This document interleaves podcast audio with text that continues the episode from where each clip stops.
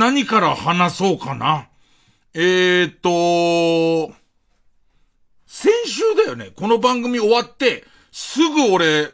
えー、フワちゃんのオールナイトニッポン行ったら、さすがに、この後フワちゃんのオールナイトニッポン行きますよっていう番宣はダメかっていうか、番、番宣してる場合じゃないし、あともっと言うと、えっ、ー、と、エンディングっていうか、最後のもう2、30分、星くん死んだっていう話してるから、それどころじゃないしっていう。でも思ったのは、えっ、ー、と、いや、実際問題これ、フワちゃんとのオールナイトニッポン楽しくて、で、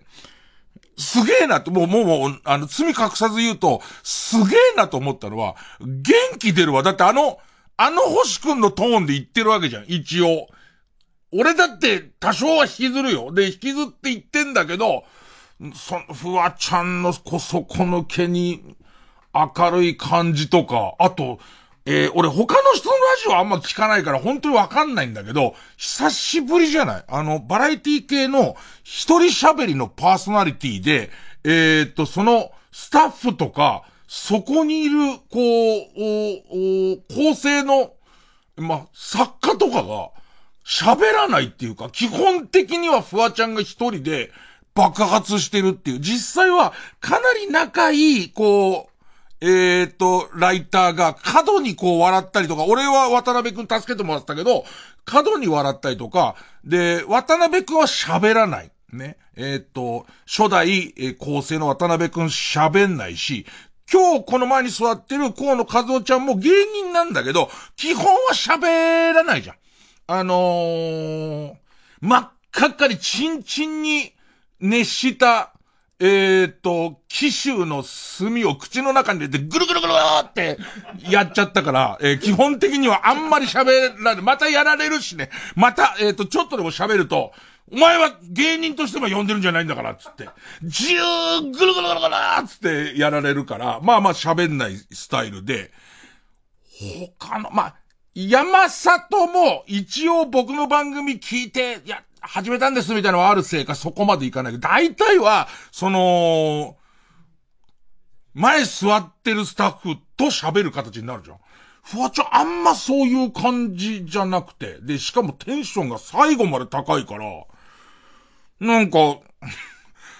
元気出て、元気出ててのどうかと思うけど、ね。で、その後、えっ、ー、と、勢い、え、上柳正彦さんっていう、もう自分が超若手の頃、えっ、ー、と、日本放送のエースの若手のアナウンサーで、多分ね、10歳までいかないか。えー、っと、上柳さん60代で、俺が今55だから、まあそこそこ上。えー、っと、10、10歳ぐらい上のアナウンサーさんの、本当に早朝の、この真人間のラジオにも出してもらって、で、すげえ恥ずかしかったのが、前に、えっ、ー、と、佐久間信之のオールナイトニッポン、佐久間さんのオールナイトニッポンに出させてもらった時も、えっ、ー、と、そのまま上柳さんの番組の、こう、えっ、ー、と、時間帯だから、その時に上柳さんのエピソードとして、俺、上柳さんの神さんがもともと日本放送のアルバイトで、日本放送の局内を、えっ、と、ローラースケートで、えっ、と、走ってるような人だったぜって言ったら、上柳さんに怒られて、まあ、怒られてっていうか、それは君の勘違いだと。それはうちの神さんじゃなくて、もう一人いた。えっと、他のフル株のディレクターさんの奥さんのエピソードだよって、えっと、正しく、こう、えっと、あの、訂正されたのを完全に忘れてんだよね。完全に忘れて、フワちゃんのところでまた上柳さんのエピソードとして言って、で、完全に同じトーンで、えっ、と、上柳さんから、前も言ったよねっていう。すげえ恥ずかしかった。なんかこう、上柳さんの方が十いくつ上だから、もう、えちょっと軽い老害扱いしてやろうかと。ね、えっ、ー、と、年寄り扱いしてやろうかと思ったら、なんかこっちの方が全然ぶっ壊れてて、それ相当恥ずかしかったですね。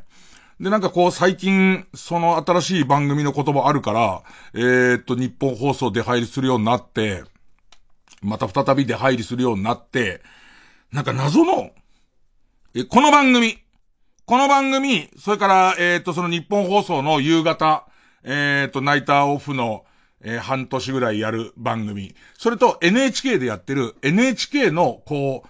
う、100年近く前からの、こう、アーカイブ。大正時代ぐらいからある、えっ、ー、と、えっ、ー、と、うん、アーカイブを振り返る番組って3つ本当に全く、全く違う番組やってて。まあ NHK の番組は別に僕が、えー、ネタを選ぶみたいなことはないので、それはまた別なんだけど、その、夕方のね、えっ、ー、と、帰宅時間に、えー、やるその日本放送の番組と、えー、この番組、両方ともメールを選ぶんだけど、驚いたことがあって、両方書けるやついるんだっていう。だって本当に子育ての話とか、そういうのでメールをもらってるのに、だちょ、ちょ、ちょっと、えっと、その該当の人は俺じゃんって思ってると思うんだけど、この番組で、もうどうかしてるメールを書き続けてる人とかが、ちょっと、えっ、と、な、なんだろうね、えっ、と、えっ、と、具体的には言わないけど、例えば、こう、子育てで、えっ、と、子供を見てて、え初めて気づいたことみたいなメールテーマに、ちゃんとまともな、その読まれる基準のやつを送ってくるわけ。えっと、震えるよね。本当にやばいやつだよね。本当にやばいや。だから、本当にやばいやつっていうのは、その両方の番組の、えー、に送ってメールが採用基準に行ってる人と、その両方の番組をやってるやつだと思って。だから今本当に困っちゃうのは、メールを選ぶのに、曜日を変えたりとか、その、夜これを選んだら、えー、一旦寝てから朝選んだりしないと、なんかこう、残りがで、おた、この番組にいいメール選んだりするだったら終わりじゃん。で、その逆もあるし、この番、多分だよ。まだその久々に戻った日本放送だから、どういう基準になるかはわからないけど、おそらく、えっ、ー、と、恥骨を小槌で砕きたいみたいなメールを、その夕方の番組で読むのは違うっていう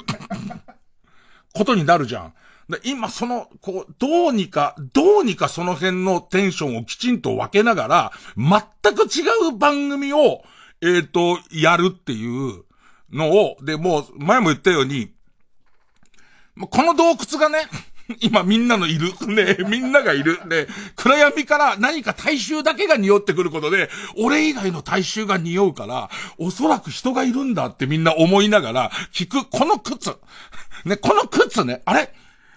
獣の匂いがするでおなじみのこの靴と、え、と、またその、えー、全く別の、えっ、ー、と、仕事帰りの人たちが割とルーティーンで聞ける番組と、それからその、まさにラジオの歴史を担うその NHK の番組と、だもう一本あの文化放送で音楽番組を ねえ、えっと、やったことないんだから、リクエストで音楽かけるとか、そんな感じでも全く違う番組をいろんなところでやるっていうね。で、その各地方にまたがってやってるけど、ディレクターがこの番組と同じ、金子っていうそのディレクターがやってる、ほ、えっと、日本行動がスポンサーの、えー、お便りくださいっていう、うちのこう師匠、うちの師匠から受け継いだ、あの、番組があるんですけど、俺さ、今自分がその苦労して初めて分かったんだけど、その番組はいっぱい来るお便りを基本的にはディレクターの金子が選んで僕にぶつけてきて、即座にエピソードを喋るっていう、またちょっと違う番組なんだけど、この番組とだよ。ね。その、えっ、と、お便りくださいって各地方でやってる時間まちまちだけど、基本的にはお昼前とか、朝早いところもあるけどっていう番組ね。両方ディレクターやってるやばくない？よく両方ディレクターできるよね、なんか。亡き母のすずりで墨を吸ってみました。さようならだって。それで、その、そのメール選ぶんだよ。あいつお便り選ぶんだよ。で、お前、やばいぞ、本当に。プロフィールに、深夜のバカ力とお便りくださいが両方担当って入ってんのは、本当にまずいぞね。で、だ、あと、リスナーお前もまずいぞ本当に。両方かけてるっていうこととかは。で、そのまずい人の、えっ、ー、と、集合する穴なんで、ここは。ねえー、今日も穴からお届けしたいと思います。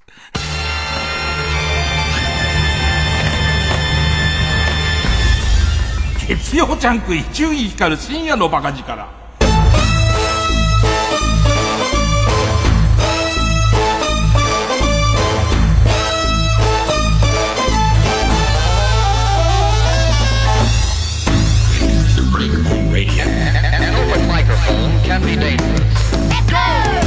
金子 D が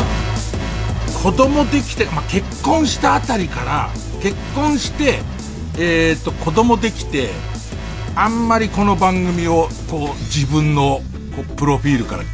プロフィールからの載せないみたいな。消していくみたいな、お便りくださいをやっていますよ、なんていう季節の挨拶から始まるね、えー、お彼岸が近いですね、なんていうあの番組のみを僕はやってるみたいな顔して生きてますけどね。今週はなんか、いろんな方向にいろんなことあったなえー、っとね、わかりやすいとこでは、えー、ネタバレ一切しませんが、ムービング全20話見終わりました。見終わって、それこそ伊集院が言ったから聞き始めたよなんていうありがたい人もいてくれるので、おそらくそこにネタバレするのはもうちょっと申し訳なさすぎるから、基本的に絶対ネタバレしない、ね、しません。あと、もっと言うと、これ河野くんが教えてくれたから、河野くんがとにかくネタバレをしないことに困って、で、こっち側はもう河野くん、河野くんしか共有できる人はいないから、その河野くんに、はあそここうなんだなみたいな話すると、こっちも釣られて、あれが伏線でとか言い出すわけよ。そうすると俺もめちゃめちゃ怒るから。そういうのもいらないから。あれが伏線かどうかなんかいらないからみたいな。で、神さんも、あのー、最近河野くんに聞いてこう面白いのあるって、俺も見始めようと思うんだけどっていうところから神さん見始めちゃったから、神さんもそのネタバレが言えないわけ。ネタバレが言えないんだけど、神さんはその、えー、韓流ドラマをまあまあ見るから、えー、っと、僕が多分1話見終わったところで、ここに出てたこういう、こう、ちょい役みたいな通りすがりで出てた人が、なんとかっていうドラマでは主役級で有名な、その俳優さんだから、みたいことを言って、そういうのいらないからって言って俺に怒られてるわけ。だから、河野くんはやっとほっとしてるよね。とりあえず、あの、20話に来てくれたから。だから逆の気持ちがわかるから、基本的にはネタバレはしないけど、20話見終わったところで、えっとね、配信のドラマって、いくつかのドラマで、えー、最終話で、時間を返してくれよって なるやつすごい、あるよね、なんか。無理やり、こう、無理やりなんか最終話のところで、今までこう広げた、その、えー、風呂敷を、こう急に畳んで、俺、ここにあの、屋台ありませんでした？って、もう昔から空き地ですけど、みたいな。お前なんか知ってんな、みたいな、その感じの終わり方するの、多い、第8車で逃げ去られることが多いのよ。商品を持って。だけど、全然損したとは思わない。全然損したと思わないし、あ、20話見て、あ、面白かったな。で、聞いたら、えー、何話かのところで、えー、まあ、周りに見てる人、河野くんとうちのかみさんしか全然いないんだけど、テレ東の仕事でそれこそ佐久間さんに会った。佐久間さんに会ったら佐久間さん俺今そのムービングっていうの見てんですけどって言ったらあいついつ寝てんのあんだけ忙しくて編集とか仕事もやってるわけじゃんかにもかかわらずもう見てるでえっと佐久間さん曰くえっと俺が今日今日現在ではその今年見たドラマの中でかなり上位にいますよみたいな話からのそうそう、18話って、つって、言うんじゃねえよ、お前、なんか。口を縫えよ、お前は。そうだ、備長炭備長炭つって、もう口の中ジューンズーつって。そんな、そんな感じ、そんな感じで、このムービング面白かった。だから、その佐久間宣行の意味わかんないところは、出役としてもそこそこ出てて、一緒の番組もやってるし、えー、っと、それから、オールナイトフジコみたいな、もう生だから、えっと、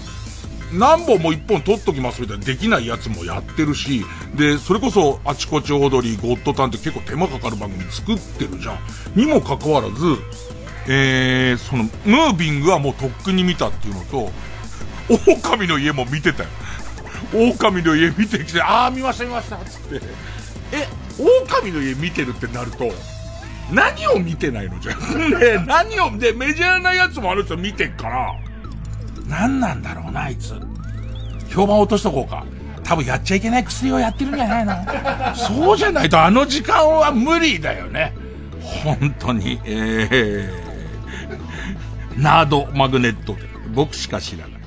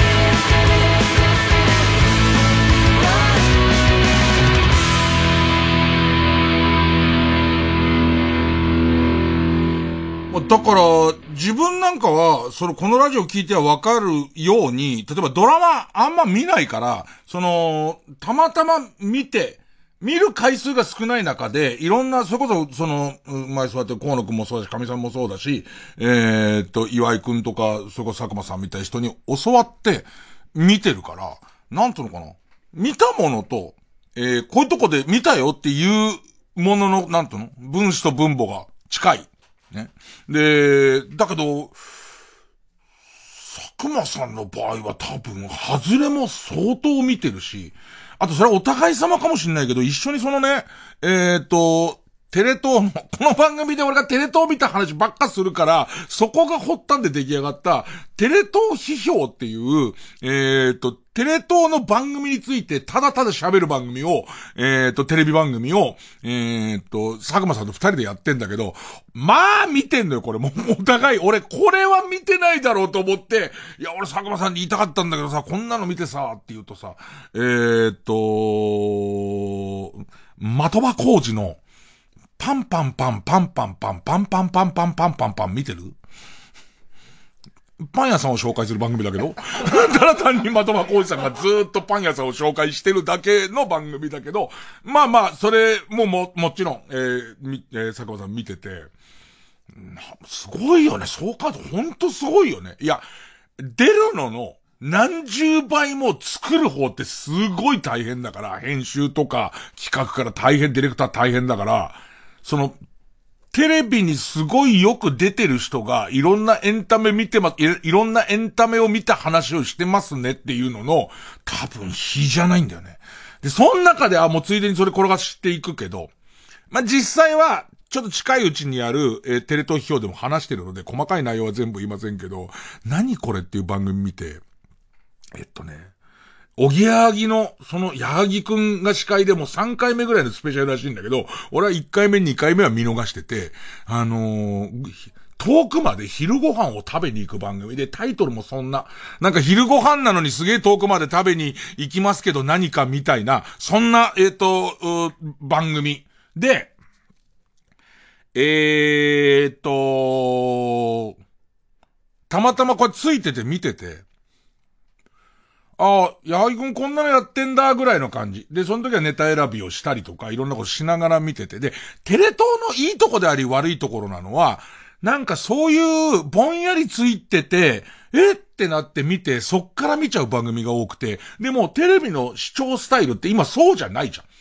これを見たいからっていう、ね。えっと、暇だからつけとくじゃなくて、これを見たいから、えー、それこそ TVer とか、ああいうので見るが正しい見方だから、正しいとか今の見方だから、テレ東つけときゃいいだろうって思って、俺は大体テレ東をつけといて、でいて、ふんってなんだけど、その、えっ、ー、と、矢作くんがやってる、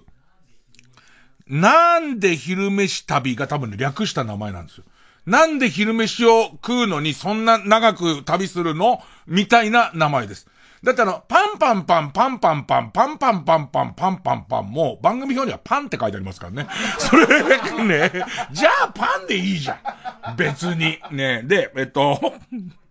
それの、その番組は、えっと、朝の4時集合ぐらいで、えー、っと、俺の見た回は、え、っと、東京タワーのふもとみたいなとこ集まって、そこに、えー、ゲストが来て、一緒に、じゃあどこどこ行きましょう、遠くに行くと。相当遠くに行くのね。だって最初行ったところ、東京タワーから、岐阜だったと思うんで、岐阜のご飯屋さんだと思うんだけど、若い俳優さんと一緒に行って、で、その道すがら無駄話したり、まあ一応テレ東らしく途中でなんかこうチェックポイントとは言わないけど、これをやってからお腹空かして行ってくださいみたいのがあって、最初のゲストの子が、えー、っとね、えー、っと、NHK の朝ドラの何かで何かの役をやってた何かが、えー、っと、磯村隼人さんが早いね、メモを出すのが。磯村隼人さんっていう若い俳優さんとなんか岐阜かなんか行って、その時吉田洋さんかな？吉田洋さんと矢作くんがまた朝4時に集まって、なんか遠くのご飯屋さんに行くんだけど、まずすごいのがさ、テレ東の2時間ぐらいか、2時間ちょいぐらいかの、でと、まあ、いわゆるスペシャル枠ですよ。スペシャル枠で、3人ゲストっていうか、3日使ってんだよね。だって毎回朝4時に集まって、それ昼過ぎまでかかるようなとこ行って、チェックポイントやってご飯食べて帰ってくるんだから。絶対そのロケスケで3日は拘束される番組なんだって。そんなのありえなくない？で、そんなのありえないところの3つ目のゲスト、3、3人目のゲストが、えー、バカルディの、バカルディので、サマーズの、えっ、ー、と、大竹さんなのよ。で、まず、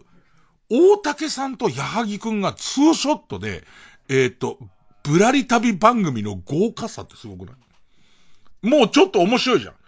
なのに別に番宣もそんなにされてないから、そういう、いわゆるその、テレ東を見てた人に対する番宣しかされないわけ、よそでやられるわけないわけだから、で、例えば、テレ東ってそのお金使ってまで、えー、っと、例えばポスター貼ったりとかさ、雑誌出したりとかあんましないじゃん。だからそこで初めて、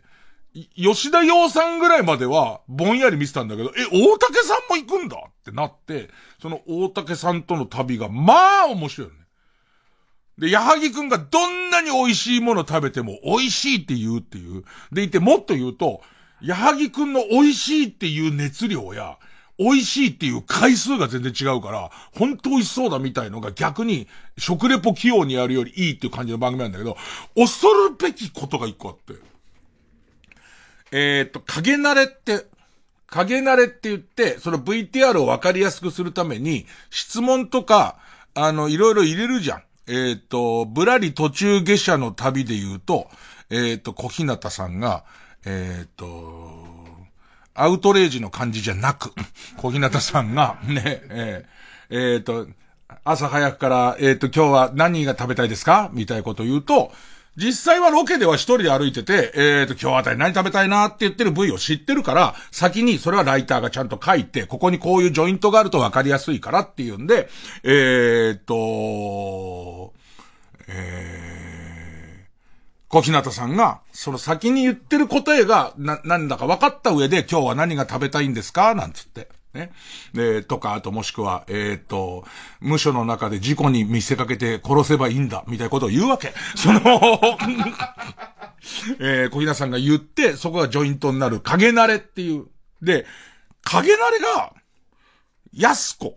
最初のその俳優さんと言ったのが安子で、えっ、ー、と、次、吉田洋さんと言った時が、もう中学生かな。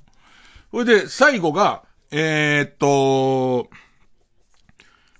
えー、ミヤゾン。大竹さんと矢作さんが言ってるやつがミヤゾンだ。最初からぼんやり見てて、どうやら最初の方にその説明あったらしいんだよ。俺見てないんだけど、途中からこうやって見流してる、え、あれ？っていう、なんかその、違和感がちょっとずつ出てくるの。それは、あまりに、えー、旅してる人との、旅してる人ともう中の、旅してる人と安子のクロストークっていうか、が、えっ、ー、と、じゃあここはじゃんけんで決めましょうみたいなことに対して、えー、じゃんけん俺弱いからな、じゃんけんに弱いも強いもないでしょうぐらいの駆け引きがずっとやりとりがあるから、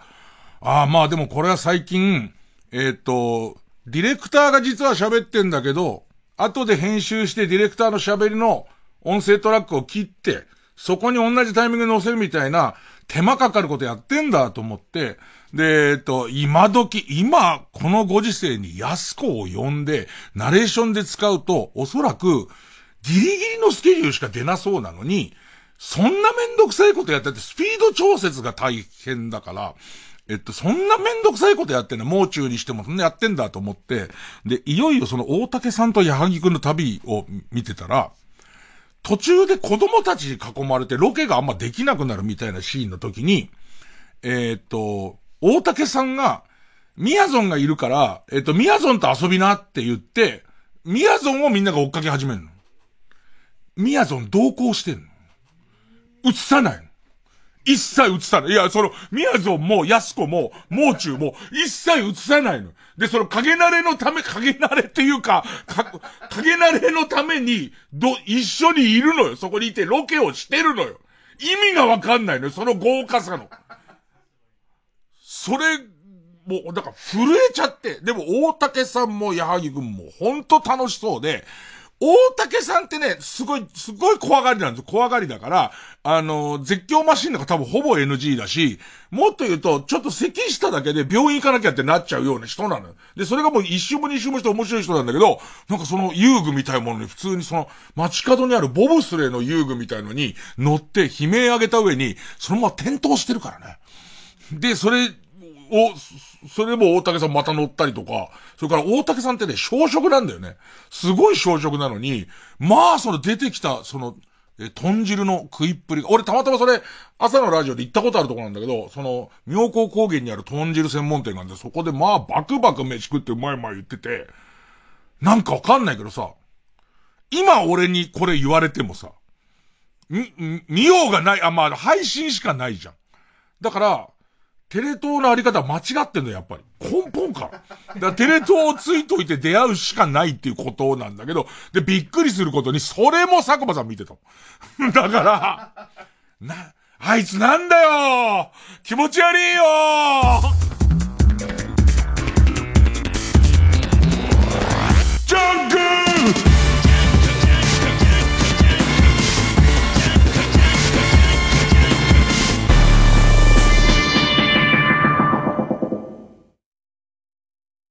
TBS ラジオ JUNK。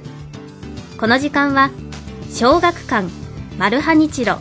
他各社の提供でお送りします。アニメ化も話題。シリーズ累計2400万部突破の大ヒットミステリーを最速でコミカライズ。薬屋のひとりごと猫猫の後宮謎解き手帳。コミックス1から17集発売中。これでいいですかジンス様。小学館。山里亮太です。私が一人で喋り尽くすトークライブ山里亮太の140全国公演開催中。11月18日土曜日は同期の住みます芸人が大スターとして活躍中の香川でお話しさせていただきます。詳しくは TBS ラジオイベント情報をご覧ください。成瀬ここみです。私のファンクラブ誕生を記念してあの番組がイベントで復活。成瀬ここみファンクラブ誕生記念。ブルルンハニートラップ復活祭。11月26日日曜日パームス秋葉原。詳しくは TBS ラジオホームページのイベント情報まで。ブルルンハニートラップ。ラジコポッドキャスト。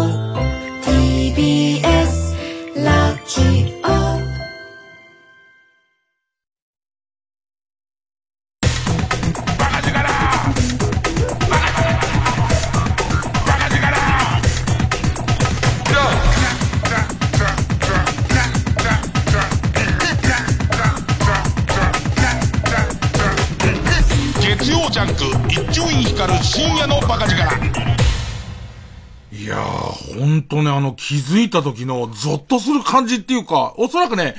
1回目2回目ではもうちょっと濃く説明してんだと思うの。僕が見たのがシリーズ第3弾だから。えー、でもね、普通か、今の安子の売れ方とか、もっと言ったら、ミヤゾン、ミヤゾンと矢作くんでロケ行ったらそれでもう一本じゃん。で、ましてや、ミヤゾンと矢作くんと大竹さんってこんな豪華な組み合わせないじゃん。それを行くけど映さないことの意味がわかる。たまに、注意してもう一回見るとちょっと見切れたりとかするけど、宮城も避けてんだよね。避けてる意味もわかんないよね、なんか。だって高速時間から言えば宮城だとそれ朝4時からだし、あと移動してる距離とかを見ると、電車移動とかしてる距離とかを見ると、これ電車の中も相当回ってるぞって思うんだけど、でもなんかああいうのが、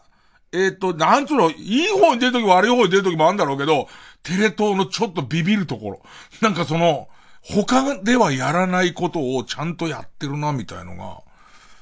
やば、やばかったなあとは、そうね、事情通の人はあのこと話さないので言うと、その先週、えー、フワちゃんとこに行った話もそうなんだけど、今週さ、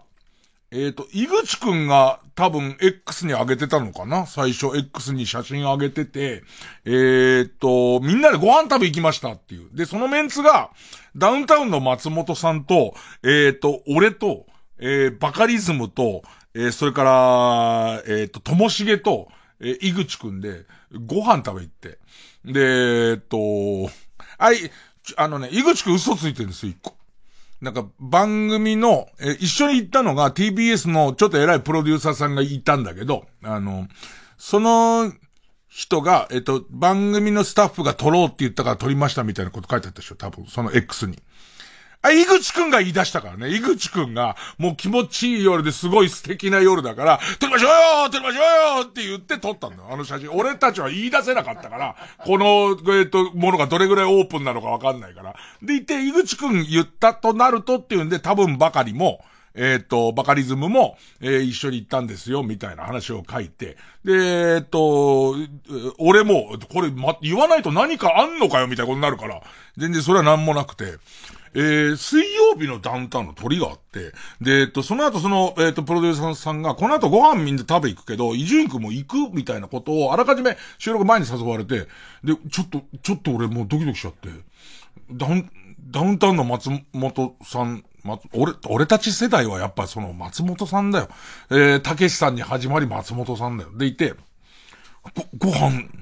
ご飯誘われて、あ、で、さっき話した矢作くんも、このメンツすごくない？凄さのすごいところは、まず、吉本が一人もいないっていう。吉本絶対いそうじゃん。ここには絶対いそうじゃん。で、おそらく吉本の人だ、がいたら、俺、もうちょっと萎縮してると思うんだよ、なんか。あの、俺よりよく知ってる人がいて、えっ、ー、と、すごい近い人がいて、で、そこがもう盛り上げ隊長として決まってるんだったら、俺は多分聞く人になってると思うんだけど、このメンツってなんかこう、よくわからないっていうか、えー、最初は実は井口くんいなくて、ともしげもいなくて、えー、番組一緒に出てた、えー、っと、俺と矢作くんと、えー、バカリズムと松本さんと、その TBS の、えー、プロデューサーっていう組み合わせでい、いたんだけど、えここにまと、えその、ともしげと井口くんが合流するんだけどね。このメンツってさ、豪華って言うけど、番組に絶対ならないじゃん。何か足んないもん。この番組絶対足りないもん。どう考えて足りないし、このメンツだけで番組やろうとしたら、これ本当に盛り上がるのっていうなるメンバーなんだけど、なんか逆にそれが、で、で、井口くんが来た理由っていうのが、これが井口くん嬉しかったと思うんだよね。えっとね。最初ご飯食べよう。バカリズムくんが、えっと、お酒飲まないから、その、えっと、松本さんいるから飲まなきゃいけないっていうなっても良くないからっていうんで、えっと、ご飯食べようとになって、ご飯食べた最初みんなで。で、ご飯食べてたら、松本さんが、えっと、なん、なんかの収録で井口くんがすごい良かったんだっていう。で、言ってその、えっと、もっと盛り上がっていいとこやったのに井口くんがあんなによくやってたのっていう井口くんをめちゃめちゃ褒めてた。で、そしたら、この、TBS のプロデューサーの人が、井口はさぞ嬉しいだろうっていうことで、電話をかけたら、井口くんが来たと。井口くんが何も知らないで来て、で、井口くん自身はそんなに褒められてると思わないどころか、自分は、その番組でこういう風に振る舞ったのが良かったのかどうかも分かってないところに、おもう、俺たち嫉妬するぐらいその一次会とご飯の席で褒められてたよってなって。で、えっと、プロデューサーもおそらく、この回、吉本ゼロの松本さんの食事会っていうことが、テンション相当上がってて、なんか珍しいメンツは、もともとは水曜日のダウンタウンにこのメンバーで出てたからの流れに、ちょっとずつ足されてったと思う。でいて、結構こう、熱い芸談みたいな。俺もう聞きたいこと全部聞こうと思って、もう、あの、呼ばれなくてもいいやと思って、これから呼ばれなくても聞きたいこと全部聞こうって結構聞いて、で、松本さんもいろんな話してくれて。で、えっと、あんまりこう、で、多分最初にプロデューサーが機嫌良くなっちゃったのと、えっと、二次会も行こうとか、その後じゃあ今度食事終わったからお酒飲み行こうっつって。で、な、松本さん偉いなと思うんだけど、あの、そこが俺と違うところで、ここで行きたくない人がいたら上手に帰れるようにっていうのもかなり画策してくれるし、もっと言うとバカリズムがお酒を飲まないから、この後お酒どうするっていう感じとかをきちんとその松本さん配慮するんだけど、バカリズム君も行きたいっつって言って、で、バカリズム君のすごいところは、そういうメンバーがガブガブ酒飲んでる時に、えっ、と、無理に飲まない、無理に飲もうとも、無理に飲まないにもしなくて、で、もっと言うと、口数少ないんだけど、気を使わせないっていうか、楽しそうにしてるのが、うまいは変か本心か楽しかったんだろうから、の人で。生まれて初めてハイボール飲んで、あの、別に嫌じゃないけど、そんなにうまくないという感想。別に嫌、嫌じゃないけど、また飲もうとも思わないっていう感想を言ってたけど。で、それでさ、プロデューサーがさ、すごい、で、もう結構、芸論に行ったりとか、こんなことあってさって話になったりとか、俺なんか胸熱になっちゃったのは、松本さんがこういうこともしたいんだって、ああいうことしたいんだってことを言うのが、俺からすると、あの、あの年であの人であの位置で、やりたいことあるっていうのが、俺の中ではやっぱ相当、熱くて、えっ、ー、と、うん、疲れたり虚しいとかなってる場合じゃねえな、みたいなものをくれるわけ。で、そこに、これは楽しいって多分プロデューサーでテンションが上がっちゃって、なんか連絡つく人っていうんで、えっ、ー、と、多分、細かい流れわかんないけど、ともしげが、松本さんと、えっ、ー、と、お酒飲んだりご飯食べたりしたいって多分以前言ってるんだと思うんだよね。これで今盛り上がってて、しかもその、吉本の先輩みたいな、お前が気遣うような人いないからって呼んだんだろうね。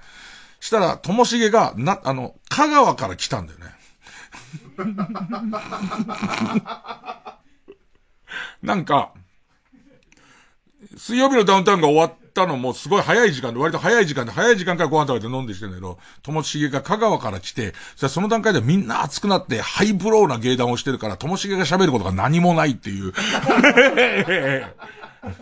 えー、もう、えー、ともしげが喋ったんで覚えてるのは、えっ、ー、と、若い頃風俗を出禁になった話を聞いたぐらいで、そんな感じでやってて、ずっとやってて、で、俺一個だけ反省が、それさっき言ったね、井口くんが本当はすげえ嬉しくなっちゃって、自分から撮りましょうよって言ったくせに、なんかスタッフが撮ったみたいな、スタッフ、スタッフはお前に言われて撮ったんだからなっていうのをばらした代わりに、俺、俺一個だけもう、あの、ずっとその日から俺の中、心に突き刺さってるものがあって、松本さんが、伊集院は落語家、落語はどれぐらいできんのって聞いてくれて、嬉しくて、えっと、本当は50。ネタ数50ぐらいなんだけど、70ですって嘘をついて。ねちょっと思って、70ですって言ったら、びっくりするぐらい松本さんが、70できんのかいって。おいおいおいおいってなって。70も。なんで、この時点で、まあ、50だけども、後から、まあ、その、ちゃんと習ったのは50で、だけども、後から、師匠がこれとこれもやったらいいよって言ったのも入れると70だしぐらいのところふわふわってしてたら、松本さんが、死弱師匠家庭、50やでって言い出した。それは松本さん違うんですよ。えっと、死弱師匠は誰もが認める、もう後にも、死弱の後にも死弱の先にも死弱はいないっていうぐらいの、すごい落語家です。すごい落語家なのにもかかわらず、自分の芸に悩みに悩んで最後は実施してしまうような人なんです。で、その人は、その死弱師匠は、ができるという風に感情するやつは、基本的には、もう誰、いつ言われて誰に聞かせても、その聞いた人も自分ももう満足しますというクオリティのネタが50ですということなんです。僕は受験部に関しても、授業の授業半のか、5校のあれのほら、何これっていうやつも1本ですから。それもね、会社に水魚のなんとか松なんとかの、そうですねって、それも僕は受験部はもう喋れたことになってますから、相当な、もう松本さんが、その、死弱の50本と、俺の持った70本、しかも、数え方が違うやつだよっていう。数え方の違うやつを、あのー、クラスでさ、掃除の時間とかにさ、あの、はしゃいでさ、ほうきで消しゴムって野球やったことある？ベーブ・ルースってあれ入れてないでしょ？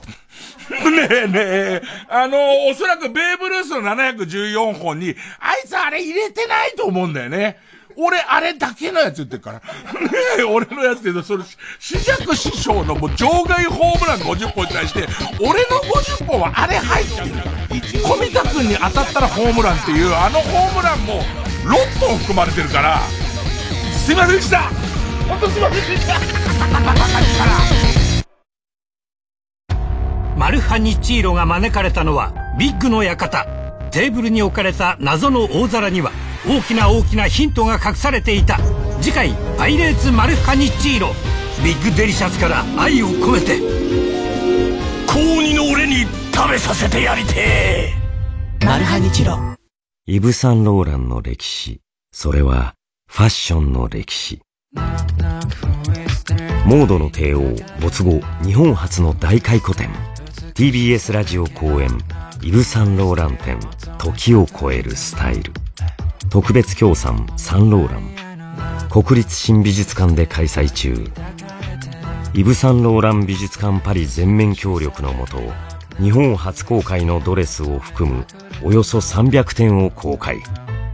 音声ガイドは私津田健次郎が担当します。豪華絢爛な美の世界でお待ちしております。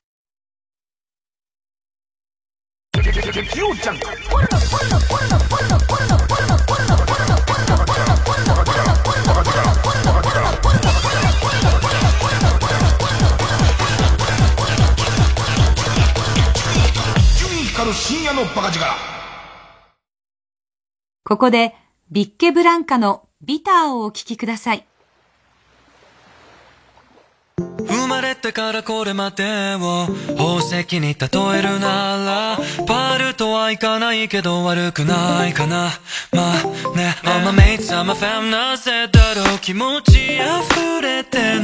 けるよ。君の声が聞きたい。冗談で構わない。Take my hand again. Take my hand again. Take my hand again. いつか届くと信じてるんだ。いつだって大切。君を思う。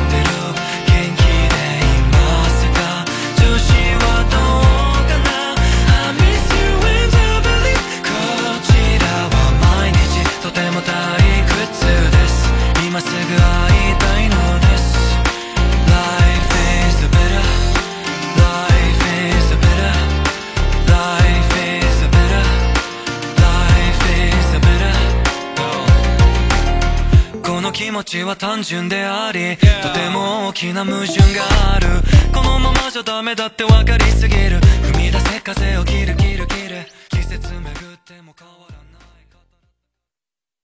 い J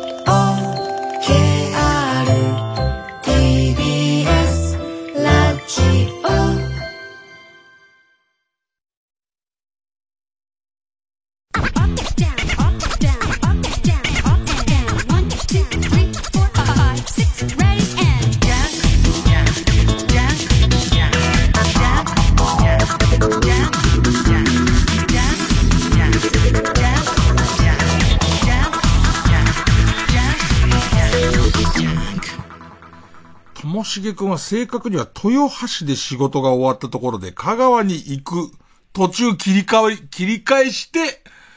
東京に来て、で、次の朝、多分香川に入り直すっていうことをしたと思うんですけど、ねともしげくんほとんど喋ってなかったな。途中でお眠になってたし。その、かなりハイブローなところでお眠になってたから、あれですけどね。いや、でも、なんかもううっとりするような夜だったななんか楽しかったななんかその、別に吉本の子がいたら嫌だとも思わないけど、でもなんか自分の中では、えっ、と、全員他事務所で、全員そのなんかガンガン喋る人ではないから、えっ、と、なんかそこ、そこが。で、その時に出た話なんだけど、東京芸人、東京芸人って言うけど、本当に東京のど真ん中で、げ、で、出身の芸人って誰なんだって話になって、別にそこに資料もないからなんとも言えないけど、東京で生まれて育つとね、東京で生まれて育つと、荒川区の人間っていうのは、割と、中央区とか、まあ港区なんかもちろんそう、千代田区なんか当然そうなんだけど、その、ど真ん中の江戸の人たちに対しては、ちょっと引け目があって、胸張って、俺東京だよとか、江戸っ子だよって言うと、その荒川区は、荒川区だろって言われたりとか、で、その代わり嫌なもんで荒川区の人間は、じゃあ、えっ、と、もはや東京03じゃない市の方の人たちに対しては、23区じゃねえじゃんっていう、こう、東京の変なこう、マウント合戦みたいのあるわけ。で、そうしていくと、えっと、東京の、もう誰にも母って言われるような、ど真ん中の東京芸人っていないなって話になって、えー、っとね、ユッティが、エビスか、なんかそんな、こうやってユッティがかなりど真ん中にいるってことになって、一応その会合では東京芸人の代表はユッティってことになりました。あ、だから、えっと、トンネルズのタカさんですら、タカさんですら、なりますとかっちの方だから、東京から言うとギリギリ埼玉だったりとか、あと、それこそ、矢作くんって板橋とかそんな方だと思うんだよね。そうするとやっぱり、神田の生まれよみたいな人とかが、全然いなくて、言っていいか、世田谷だったか、恵比寿だったか忘れちゃったけど、えー、っと、のりさんも世田谷だけども、世田谷の中では少し、その、えー、っと、まだ畑もありますよっていうところだったから、のりさんの生まれた頃は、だ今、君臨しましたよ、とうとう。俺たちがついてきべき人は、ユッティっていう、えっと、結論になりましたね。で、ちょっと真面目な、真面目な話していい、ね、あの、俺まだ細かく把握してないんだけどさ、えー、実はもう10月の1日から変わってるらしいんだけど、景品表示法っていう法律が変わって、通称今、ステマ防止法っていう、その、えっ、ー、と、改革がされていて、えー、とにかくステマダメですと。その企業に頼まれてやってることに関しては、きちんと明示をしないと、その多分企業にペナルティがあるんだと思うのね。で、えっと、いや、俺それはいいことだと思うよ。で、えっと、ね、特にネットとか。で、俺最初ネットの話なんだと思ったら、どうやら、放送もそれに入ってるっぽいんだけど、えー、例えばそれかなり厳しくて、ちょっとこれ使ってみてくださいよって言われてもらったものは、ちょっと使ってみてくださいよって言ってもらったもんなんだけどっていう関係性をちゃんとしないと、えっ、と、絶対、その言ってることはこの法律に引っかかる可能性があって、俺テレビとかラジオとかましてやパーソナリティのフリートークって大丈夫っていう。あの、ステマをしてるって意味じゃないのね。え、例えば、俺だからこの段階で俺たちになんかレクチャーがあって叱るべきだと思うのよ。絶対 TBS ラジオ側から何にも言われてないからね。何にも言われてなくて、えっと、ん、お大丈夫かなってドキドキしてるんだけどね。これってさ、お役所がどう判断するのっていうこととかがすごくあるんですよ。えっと、僕らがライブを見に行った時にチケットをもらっている時と、もらっていない時があります。で、もらっている時に、もらってますっていうことを全く言ってないで、そのライブがすげえ良かったんだよっていう話は、法律で判断するときに、ツアー最後まで今終わってないから、絶対みんな行った方がいいよっていうのを本心から言うときに、これは、この新しい法律に引っかかるんですか？引っかからないんですか？っていうことなんですよ。で、さらには、えっ、ー、と、ネットに関してのところで言うと、要するに、ネットで発信をしているインフルエンサーみたいな人への法律家のアドバイスみたいなページを見ていくと、え、過去のアーカイブで今見られる状態になっているものに関してもこれは適用されますってね。で、ちょっと見物だなと思うのは、思うのはなんですけど、この10月を境に閲覧できなくなった美のカリスマたちの、えっ、ー、と、ブログみたいなものは何だったんだっていうこととかが多分表に踏み絵として露呈し始めるんじゃないかっていう。で、あと、いろんな曲であるんだけど、これをステマっていうのかどうかわかんないんだけど、曲の、えっ、ー、と、フロアとかに、えっ、ー、と、例えばサプリとか置いてあって、あの、ね、食品とか置いてあって、あれふって食べるじゃん。持ってきて食べるじゃん。でいて、多分もともとは気に入ったら誰か言ってくれないかなとは思ってるからあそこに置いてあるんだと思うんだよね。でいて、俺は何にも言われないまま、そのサプリが良かったよって、言うことはあるよ、絶対。で言うことはあるけども、それはどうなのみたいなことを、俺一切レクチャーを受けてないんだよね。で、さらには、えー、っと、急に思い当たったのはそれなんだけど、昔ね、大統領のメリークリスマスっていう、僕にとってはとてもつまらない映画があったんです。で、それ、日本、日本映画があったんですけどね。そのシーンに、その当時、え、タイアップしてたコンビニが、大統領のクリスマスケーキっていうクリスマスケーキを出してて、その映画の中で、やたらそれがアップになるんですよ。なんでっていうぐらいアップになるんですよ。ね。ダイアップしてるからなんですけど、それが配信された時に、今、それはアウトなのっていう。そのよく今大統領のクリスマスケーキが売ってないからっていうのあるかもしれないけど、僕は今まで、ここでこの携帯電話すげえアップになってんな。そしてその携帯電話の、えっ、と CM のキャラクターはこの俳優さんだなっていう映画も上げることができて、大統領の、えークリスマスツリーは、ど、どうやら配信をしてないというのを確認してから今喋ってるんですけど、そうじゃないやつで、そんな、いわゆる、昔の基準ではステマとは言われてなかった、なんとなくのた、俺、え、ドラマとかいっぱいあると思うよ。なんでここで映るべき、えっと、このメーカーのものを、このパソコンをこの人は使ってて、このメーカーのパソコンをこの人が使ってる、役の OL さんが使ってるのは、なんでですかって言ったら、この人が CM 出てるからじゃんっていうケースなんかいっぱいあるじゃん。それに今までちゃん、これからテロップで広告、広告って入れないとダメなんみたいな。ちょっと法律に詳しい人、ちょっと教えてほしいんだけど、違反するとなんか、おちん、おちんちん、玉袋をペンチで端っこだけ切ってそっから破くっていう話聞いたんだけど、それは、それは嘘。それは嘘。危ねえよ。これ以上破かれたらもう、もう縫うとこなくなって、縫い代がなくなっちゃうよ、もう。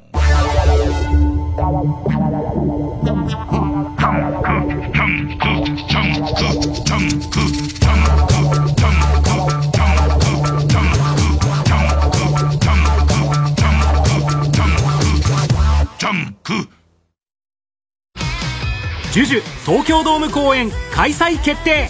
TBS ラジオ公演。ソニー銀行プレゼンツ。ジュジュ園スーパーライブ。スナックジュジュ東京ドーム店。ママがジュジュ20周年を盛大にお祝い。人よ限りの大人の歌謡祭。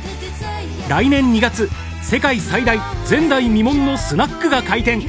昭和歌謡の名曲でママが皆様をおもてなし。スナックジュジュ東京ドーム店。開催は来年2月17日土曜日。詳しくはジュジュ公式ホームページまで。TBS ラジオ協力夢の三共演2023三枚看板大看板金看板。上方落語の重鎮桂文鎮桂南光。笑福亭鶴瓶による豪華共演。4年ぶりの東京公演は12月20日午後6時から LINE キューブ渋谷で開催。現在チケットの先行販売を実施中。詳しくは TBS ラジオのホームページイベント情報をご覧ください。TBS ラジオ JUNK。この時間は小学館マルハニチロ他各社の提供でお送りしました。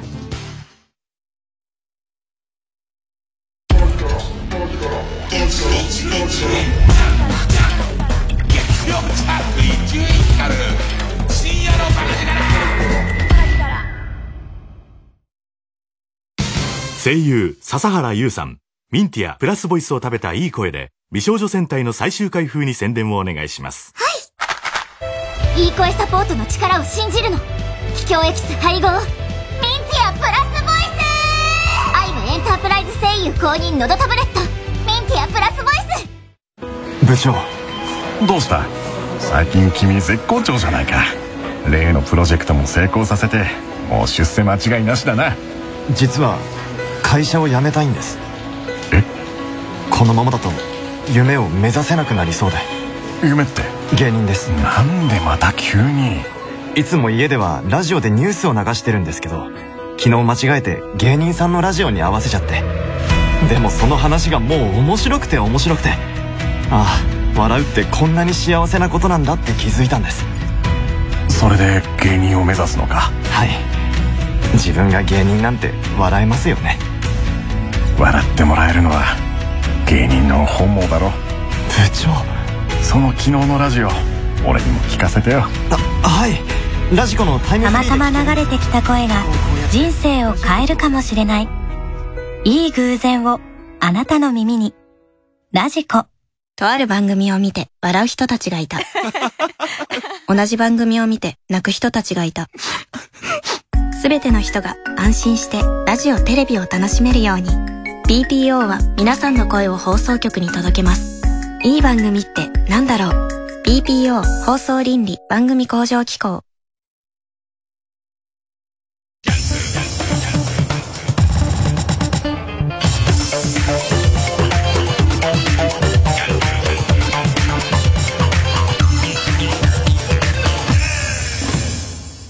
まあ、結局こういうやつってさ、なんかあやふやになっていく、俺みたいに、ばっかみたいにその細かくこう、えっ、と、うーん、言う人。な、いつでも、えー、アウトにはできるんだけれども、まあまあまあ、みたいな感じになってくんだとは思うんだけど、俺はもうそれが気持ち悪くてさ、で、基本的にはその、えー CM してくれてった側の企業の方が、えっ、と、こらーって言われるやつだと思うんだよね。あの、備長、真っ赤になった備長炭を、肛門に入れられるだけだと思うんだけど、ね、副社長が。副社長絶対なりたくねえわ。で、えっと、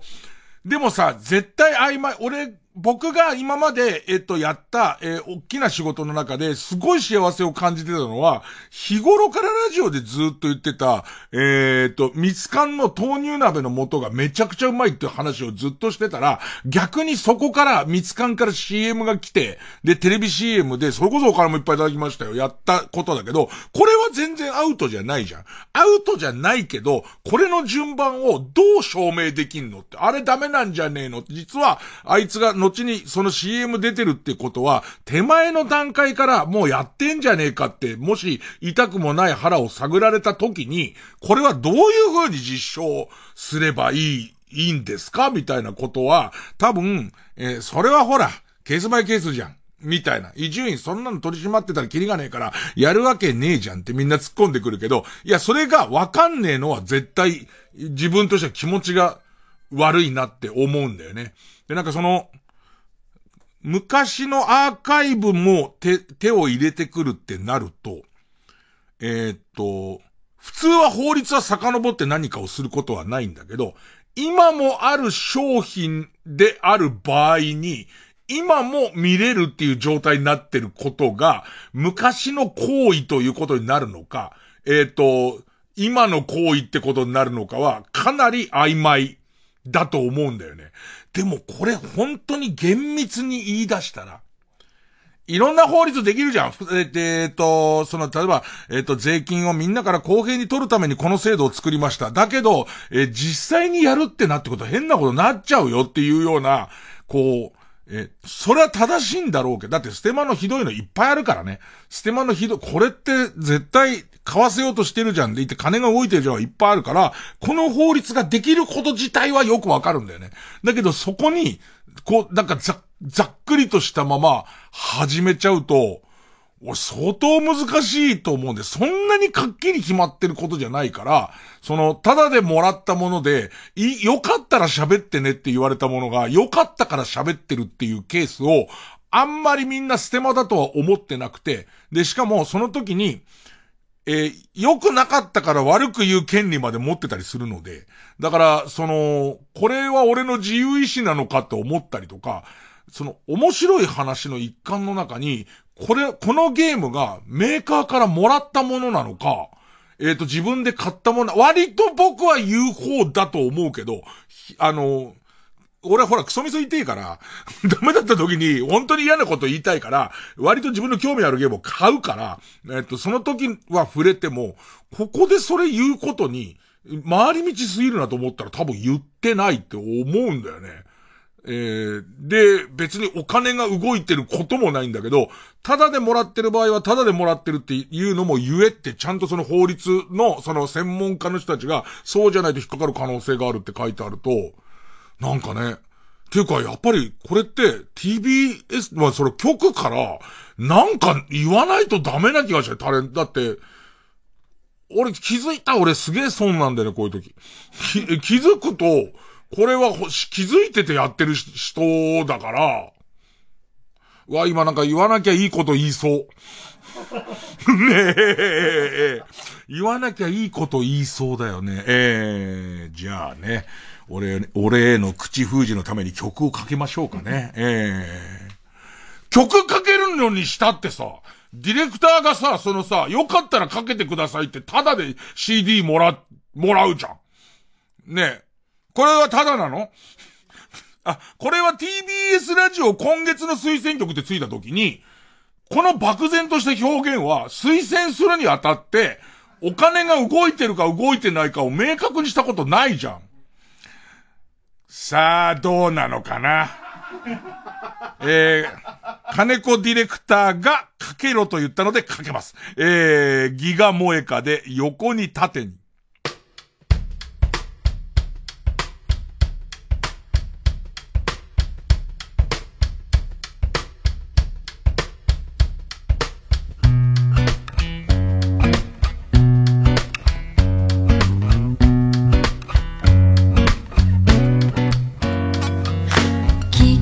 けてた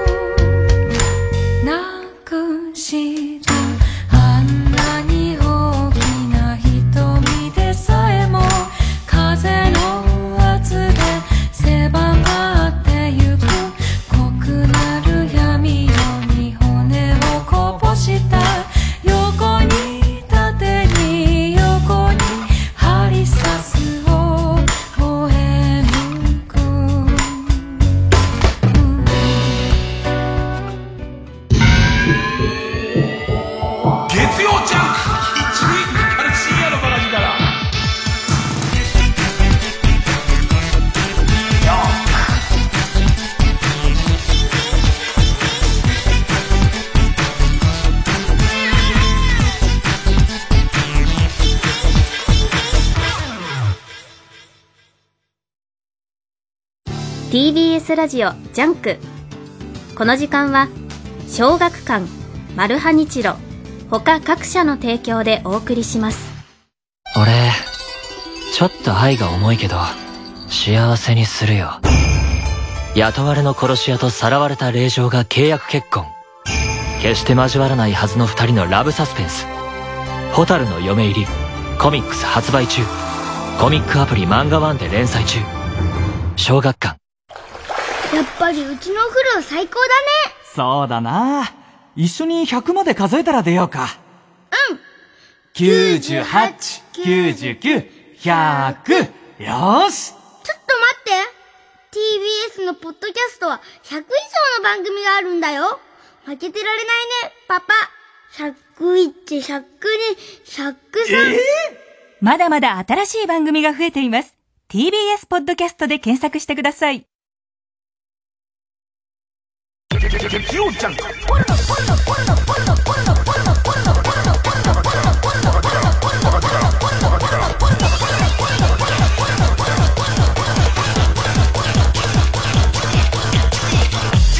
深夜のバカ力。新勝ち抜きカルタ合戦会。えー番組オリジナルのカルタを作ろうという新勝ち抜きカルタ合戦会です、えーこのコーナー毎回2つのテーマのカルタが戦って生放送で番組を聞いている皆さんからのメール投票で勝敗を決めます。で、対戦するのは前の週に勝ち抜いてきたカルタと、えー、現在たくさんのテーマを同時に募集している予選ブロックの中で、一番盛り上がっているチャレンジャーのカルタです。えー、勝つごとにあ行のカルタは家業、家業は作業と進んでいき、負けるとその文字のまま予選ブロックに戻ります。和行まで勝ち抜いたカルタは、えー、完成で5連。同じ文字で3連敗するとテーマはその場で消滅になります。えー、今週の対戦カード、まずは現在勝ち抜き中のこちら。ゾンビあるあるやゾンビの日常がテーマの日々これゾンビカルタ。今週はラ行のカルタになります。対する予選ブロックから登場のカルタは、おてんばで泣き虫、いたずら大好きだけど、魔法の国のプリンセス。魔法少女、イジュピカちゃんのキラキラした日常が知れる、女の子向けの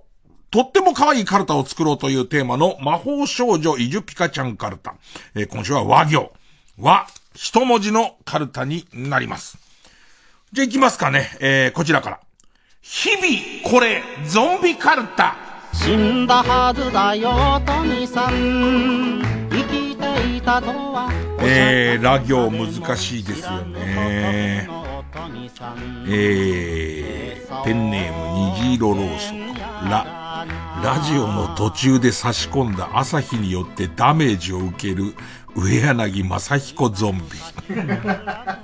ゾンビもさ、いろんな設定が出すぎちゃってさ、もはや朝日に弱いは、スタンダードなのかな？なんかそうでもなくなってきてるよね。ウォーキングデッド、お日様多分何にも関係ないよね。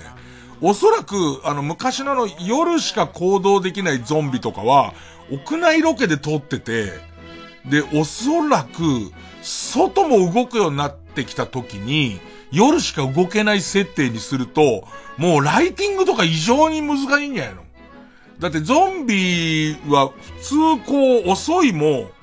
全然走るゾンビ、猛ダッシュするゾンビいるし、よく言うけどね、その、バイオも4だか5の時にバイク乗るゾンビ、バイク乗ってたからね、もうね。えー、ペンネーム、北あかりの目覚め、ラ、ラブファントムのイントロ中に惜しくも完全にゾンビ化してしまった松本隆弘。名曲だからね、長くて上がってくる。とにかく歌いたいと思ってんだけど、ずーっとな、1分半ぐらいのあれ、下手すら。1分半ぐらいの間に、早く早くと思って、早くその、もう、え、人間、松本隆弘として歌いたいのに一番最初に、バーってなっちゃって、ああ間に合わなかったんだっていうね。そういうことなんですよね。今長い曲の定番って俺らの頃はもうその親父の一番長い日っていうか12分も15分もあったからさ。だからさだまさしも歌い始めはまだ大丈夫だったんだけど、最後の方になってくると、忘れてくれるのか。とにかく最後はもう、うわーってなっちゃうからね。いやー。な、た、なんかほんとゾン、ゾンビは残酷だね。待ってくんないからね、ゾンビ化はね。ええー、ペンネーム、花トレイン。みんながさ、ラリルレの苦労してさ、どんどん長文になってく中で、花トレイン、ラ、ラー油を撒いたら近寄ってこない説はデマですって書いてみんなラ、ラー油でびっしゃびしゃにしてくんだけど、何がっていう。全然何がでこらえちゃって。ペンネーム、イン、インベイナス。ラ、ライブ中の湘南の風がタオル回しを煽ってきたが、タイルがないので台帳を頭の上で回す。えー、風一族ゾンビ。湘南の風のファンの人は風一族なの？あんま知らないけど。あれをぐるぐるぐるぐるっていくんだね。えー、ペンネームチクビーマン。日々これゾンビカルタ。もうゾンビが蔓延しちゃってる日常のカルタ。ラ、ラバーガールがゾンビあるあるを TikTok で流行らせる。ラバーガール、ほんと、TikTok って何基準に出てくるのか知んないけど、まあ、ラバーガール、一時期出てきてたなすごいね、豆にやってんだね、みんなね。えー、ペンネームどうにもならんよ。ラ、ラランドサーヤゾンビは、ゾンビだからって服が破れてると思っているの古臭いし、そもそもゾンビ差別するの超ダサい。大体ゾンビじゃなくても少年から腐ってるやついっぱいいるじゃん、的なことを言っているうちに食われるっていう。なるほどね。今の感じをね、今の感じを出してる時に食べられちゃうのね。本当にみんなさ、ラ、ラで探したら、ラランドいたっていう感じ。かん、かんざしトイレラ。ラランド西田がゾンビに噛まれると、サーヤは躊躇なく撃つだって。噛まれたどうかはっきりしない時にもう撃ちそうだからね。噛まれたっぽい時にね。いいな、やっぱり。ラリルレロってやっぱり、ラリルレロ相当関門なんだね。虹色ろうそく。リーチマイケルがゾンビをタックルでバラバラにしたなんてだからさ。もうリーでいたっつって、リーチマイケルだって言った後が弱いって、後が弱すぎるって。いや、だけど苦労はわかる。うん。ペンネーム BJ サトル。リ、両腕ごとセカンドバッグをひったくられるクワマンゾンビ。もうなんか、もう、クワマンさんはもう、な、な、もう、セカンドバッグに関しては元取ってるよね。セカンドバッグとお箸の持ち方でもう食ってってるもんね、まさにね。うーん。ペンネームそろそろ旧姓中山。リ、リアルじゃない部分が、当事者目線で気にかかるせいか、マイケル・ジャクソンのスリラーのミュージックビデオをゾンビに見せても評判が悪い。あー、なるほど。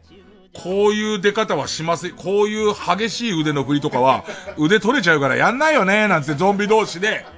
なんかその地下から這い上がってくる時も、あんな風にグッて踏ん張った時に肩抜けちゃうから、あの出方はおかしいよねっていう。で、みんなも日常でゾンビ見るようになっちゃうから、あんなゾンビいねえよな話にどんどんなっちゃうんだろうね。だすごいと思ったのはさ、ムービングの話に戻るけどさ、あれは何なん？その国なの？金なの？えっと、あ、でもそうか。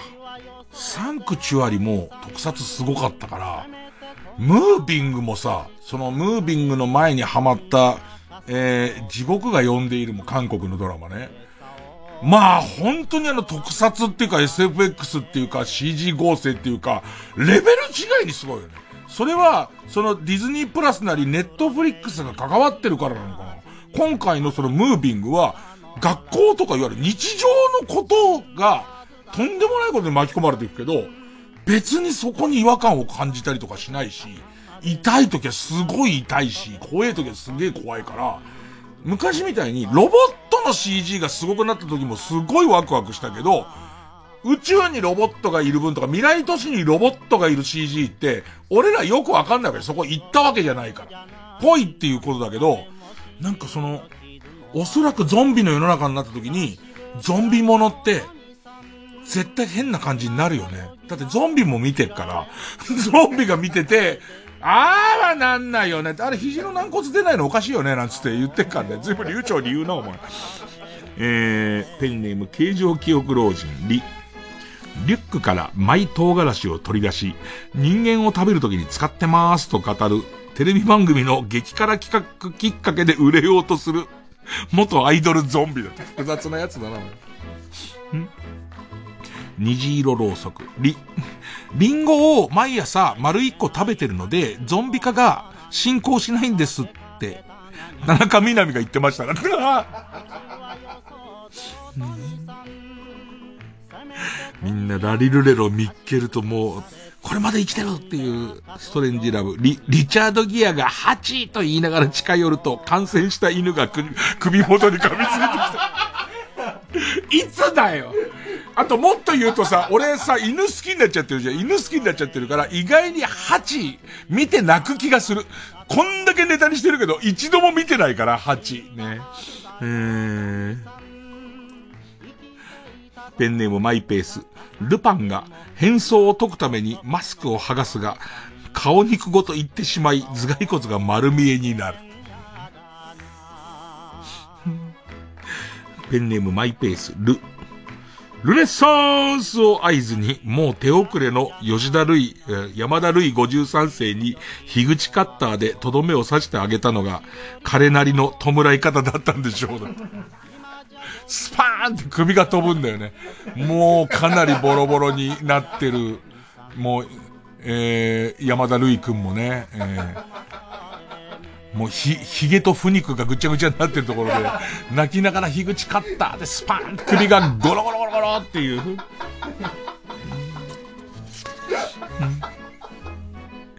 えー、ペンネームマイペース、レ、レシピに新鮮な眼球とか取れたての右腕とか書いてあるところを見ると、もう平野レミもゾンビ化しちゃってるんだろうな、だって。ごめんごめん、あの、はがき、はがきでねえやメール書いてくれる人に、そんなところいいんだよ、想像しなくてっていうとこだと思うんだけど、多分レミで、レミ、ラリルレでレミ出てきたんだろうね。ほいで、その平野レミだからヒカーってなってどうにか使えないからレシピが出てきたんだろうね。天才だよ。ただ今日生きる。レ。歴史的仮名遣いでは、ゾンビはゾムビと書くのが正しいと説明しながら俳句の添削をする夏井いつき先生。ゾンビもいつの季語なんだかね。なんかあの歳時期って判断が難しくて、そのなんかすごい有名な団体が認めてるやつが公式とされるけど、もうすでにお正月映画だからトラさんはもう正月の季語だとかっていう、なんか広めにそういうのを撮るようなとこもあるから、ゾンビ、ゾンビなんか夏っぽいけどね、なんとなくね。ゾンビの、まあ、季語はこうで、あとゾムビって書くみたいな。えー、ランニング大好き、ロ。ロシアン砂糖ゾンビが他のフードファイターを全部食べてしまったので、大食い大会が開催されなくなりました。地獄絵図だよね。大食いバトルに出てくる人たちがもうみんなゾンビ化してるから、本当は食べるもの別にあるんだけど、それを食べたやつを食べ始めるから、最後一人になっていくっていうね。誰が燃えあずを食うっていう話になってるからだからね。うんえー、ペンネーム汚い手でいじりました。ロ。老害ゾンビは、最近の若ゾンビは、ちょっと説教すると、すぐ腐る。ダジャレですよ。ダジャレですよ。えー、ぼやきが止まらない。ペンネーム生ウニ、ロ。ろくに暴風処理がされていないのに、あまり腐っていないゾンビがいるなと思ったら、全身にアルコールが染み込んだ吉田類ゾンビだった。ああじゃねえよ。一生懸命書いてんのに、ああじゃなるほどねじゃないよ。欲しいのはああじゃないよ、みんな。んえー、もうラスト、ペネムマイペース。ロ。ロールプレイングゲームで回復魔法をかけるとゾンビは逆にダメージを受ける。うん、そうだよね。ケアルをかけることでやっつけられるわけだからね。えー、ように、スゴジュを飲むと体調が悪くなる。本来は、本来は回復するはずなんだけど、どんどん体調悪くなってくる。SJ! SJ! っていうたびに腐肉が落ちていくっていうね。えーあんま、ラジオ番組で不肉不肉って言わないよね。普通に、なんで、交互としての不肉をあんま聞いたことないもんね。さあ、えー、ということで、ゾンビですね。えー、日々これ、ゾンビカルタに対するはこちら。魔法少女、イジュピカちゃんカルタ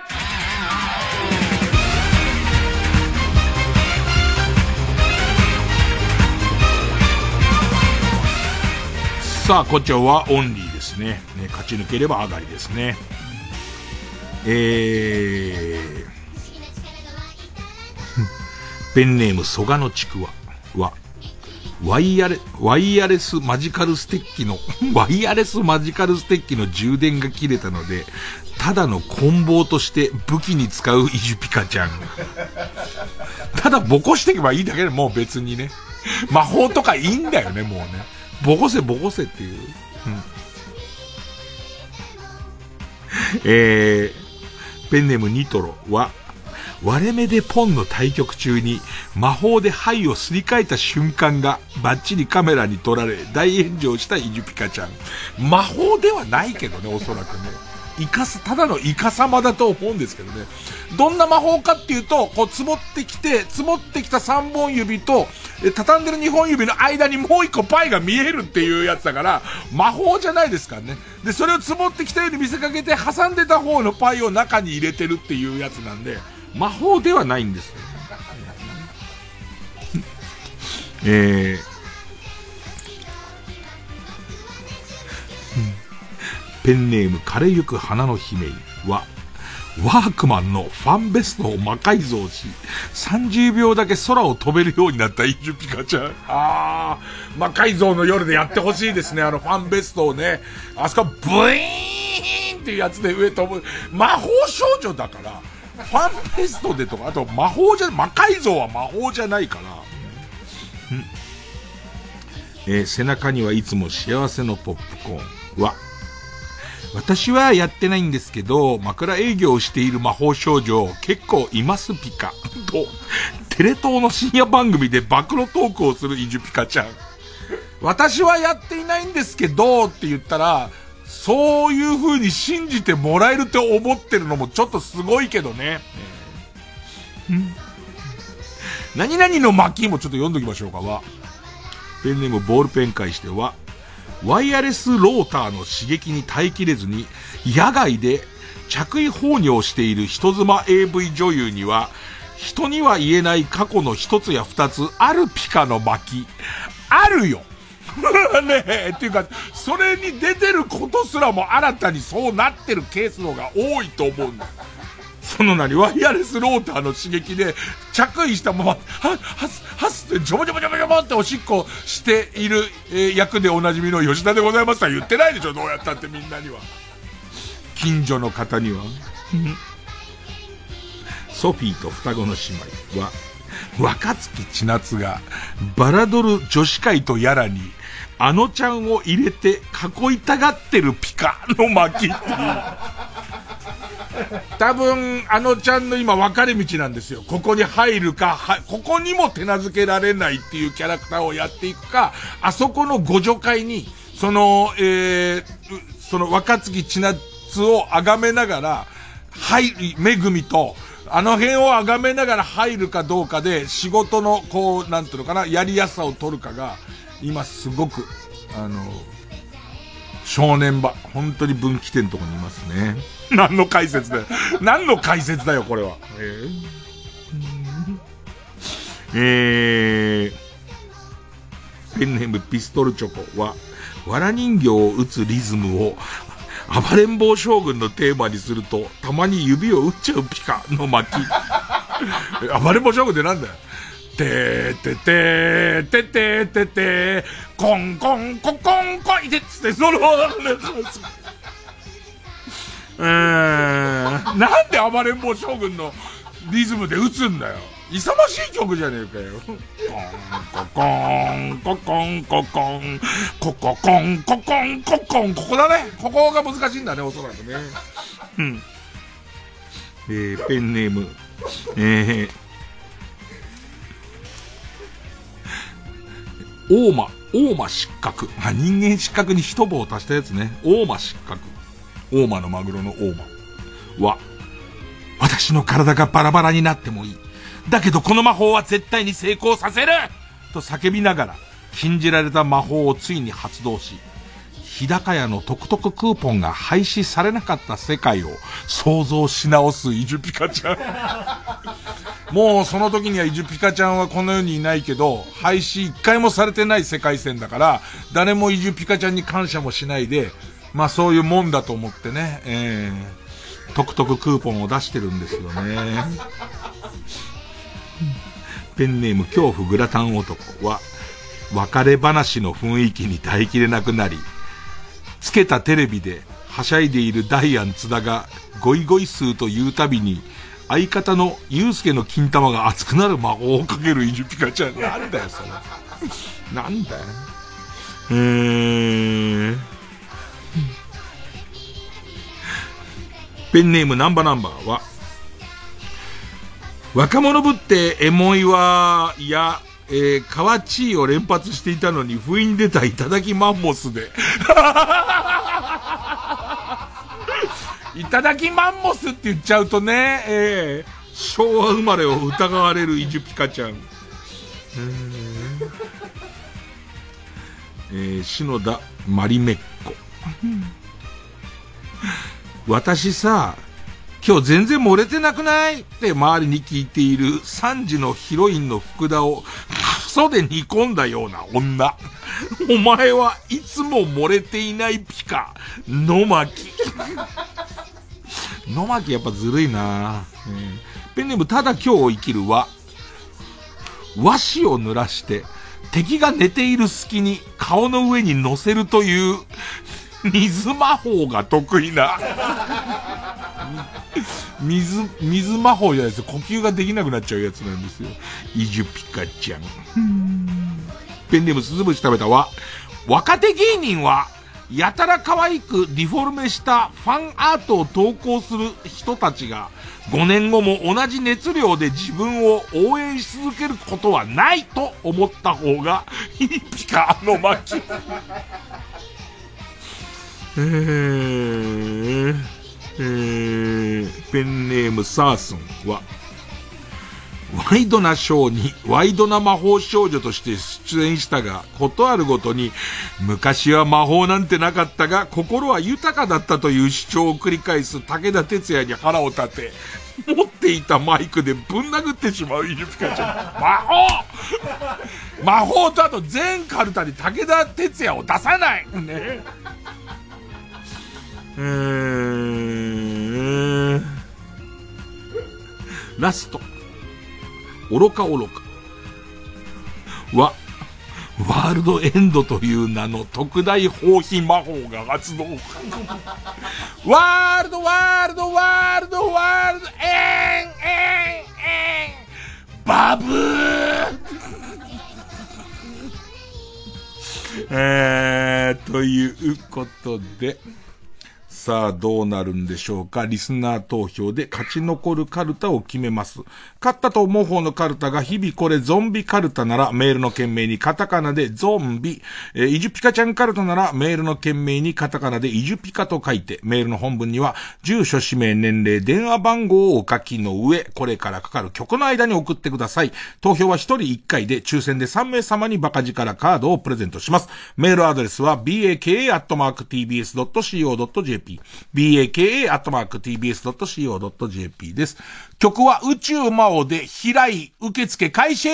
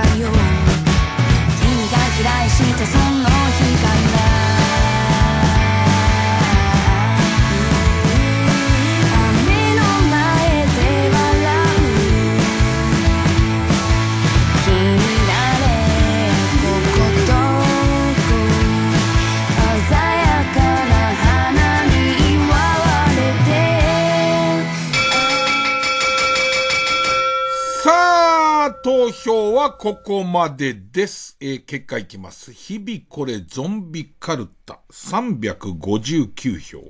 魔法少女イジュピカちゃんカルタ451票勝ったのは魔法少女イジュピカちゃんカルタ 5!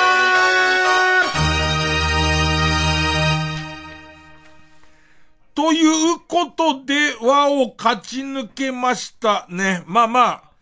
くしくも、まあ偶然、ラストのワールドエンドね。で、ワールド、ワールド、ワールド、ワールド、エン、エン、エン、バビー。別に何も起こんないんだけどね。でかいおならをしただけだけどね。で、今後これを見た子供たちが、ワールドエンドって言ってからおならをするようになってね、えー PTA で問題にはなるんですけども、えー、まあ、これがラストを飾りましたね。えー負けた、えー日々、これ、ゾンビカルタは予選ブロックに戻って、もう、ここは難しいよ。ラ行の負けはね、ダメージでかいんですよ。ラで始まる言葉、ほんと少ないですから、えー、ラ行の募集になります。さあ、ということは、えっ、と、二つですね。えっ、と、二つ、えー募集がかかります。えーまずはこちらです。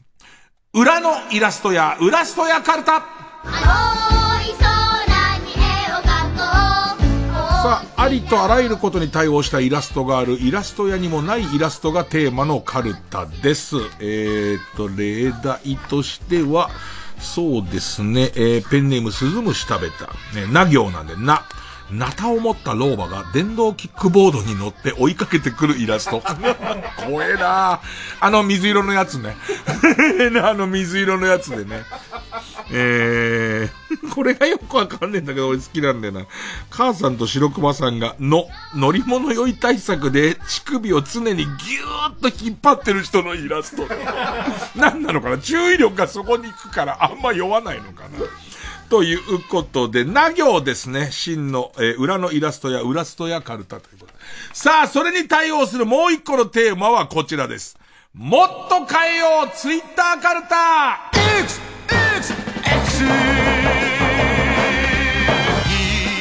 さあ、えー X になりました。ツイッターをより良くするための機能を考えて、イーロン・マスクにまとめて送りつけて、えーバンされようというね、そういう、うるせえつって、シンプルにうるせえつってバンされようという。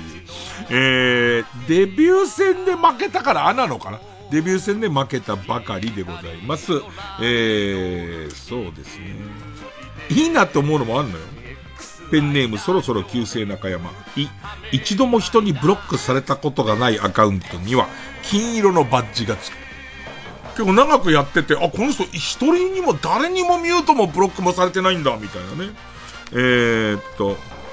ペンネーム、クロッテナム。え、炎上して SNS を自粛している芸能人に、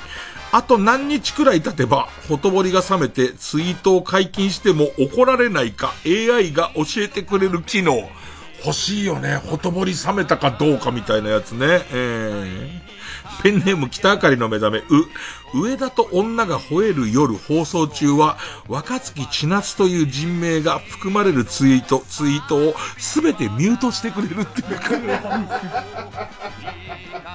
若月千夏多いな、この番組。すげえ出てるな。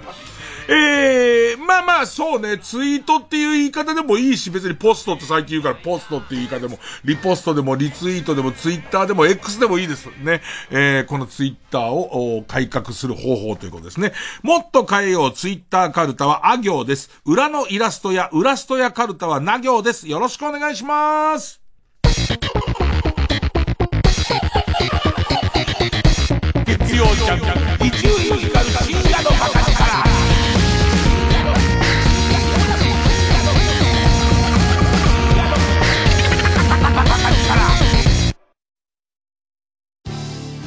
TBS ラジオジャンクこの時間は小学館マルハニチロ他各社の提供でお送りしましたこんばんは、アルコピースの酒井健太です。平子祐希です。声優の笹原優ですジャンクをお聞きの皆さんに耳寄りな情報をお伝えするインフォマジャンク。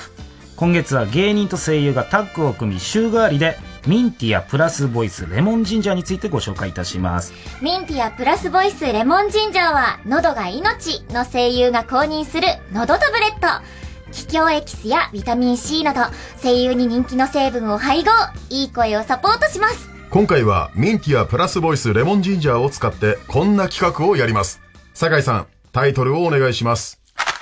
いい声でグッとくる一言お題のシチュエーションに合わせたグッとくる一言を考えて、ミンティアプラスボイスレモンジンジャーを食べた素晴らしい声の状態で言ってもらいます。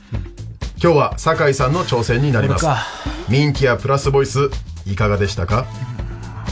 これでいいセリフ出なかったら俺のせいっすわ。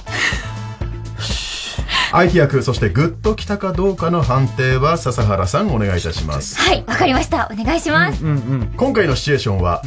校舎裏に女子を呼び出してグッとくる一言です。では、参りましょあ笹原さん、来てくれたんだね。あ、うん。手紙に書いてあった、私にどうしても話したいことって何？ああ、それはさ、あここの後、アフターどうう？さあ、笹原さん。酒井さんのグッとくる一言、判定は？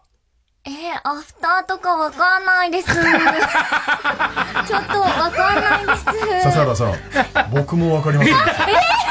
そうだろ、それは。それは嘘かも。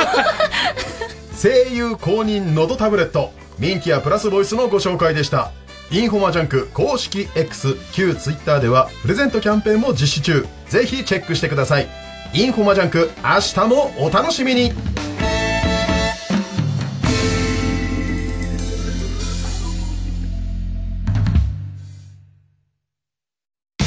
声優、笹原優さん。ミンティアプラスボイスを食べたいい声で、美少女戦隊の最終回風に宣伝をお願いします。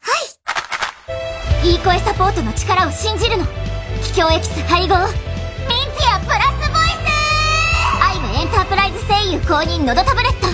ミンティアプラスボイス。TBS ラジオ JUNK。この時間は小学館マルハニチロ。他各社の提供でお送りします。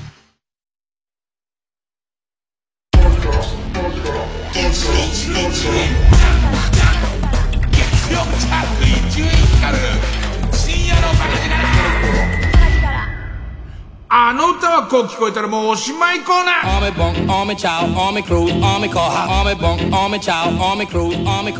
まあ、季節の変わり目は聞き間違いも多くなりますんでね。えーっと、本来そんな歌詞じゃない歌がその日に限ってこんな風に聞こえたというのを、えー送ってもらうコーナーです。えー、ペンネームソフィーと双子の姉妹です。えーっと、元歌はトベガンダム。トベガンダムの、えーこの部分です。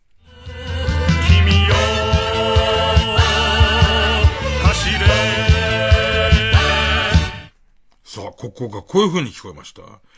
君よ走れ。ひんにょー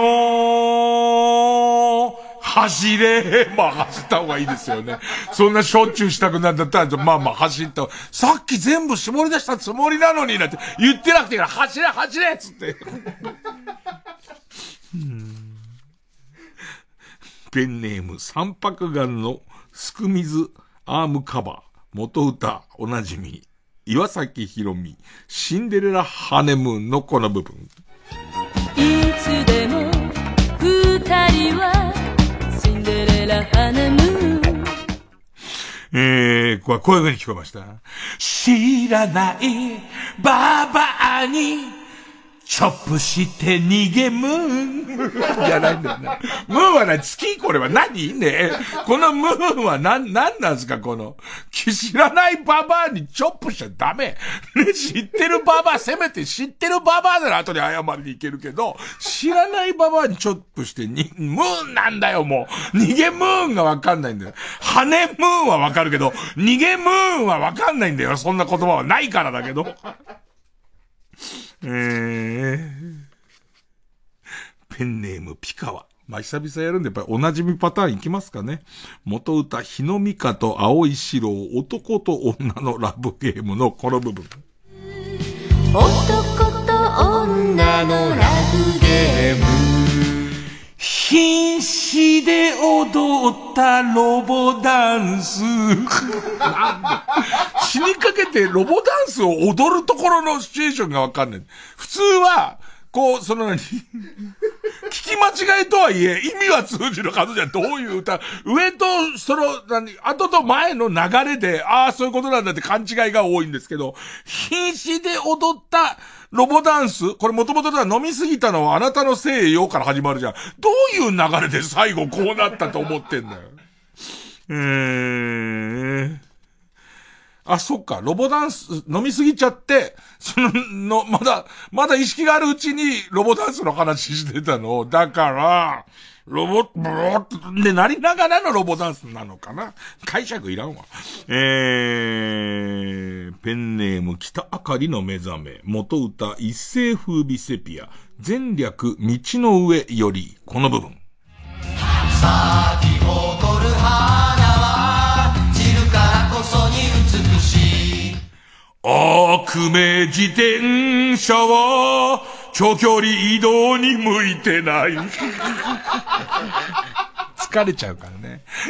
絶対疲れちゃうからね。えー、長距離行っちゃうと。もう気持ちよくもない。気持ちよくもない。そうなっちゃうと。ね。赤くなっちゃ、赤くなっちゃうからね。ペンネーム金玉兄弟。元歌。高橋弘樹、マカフ式アドベンチャーのこの部分。俺の家、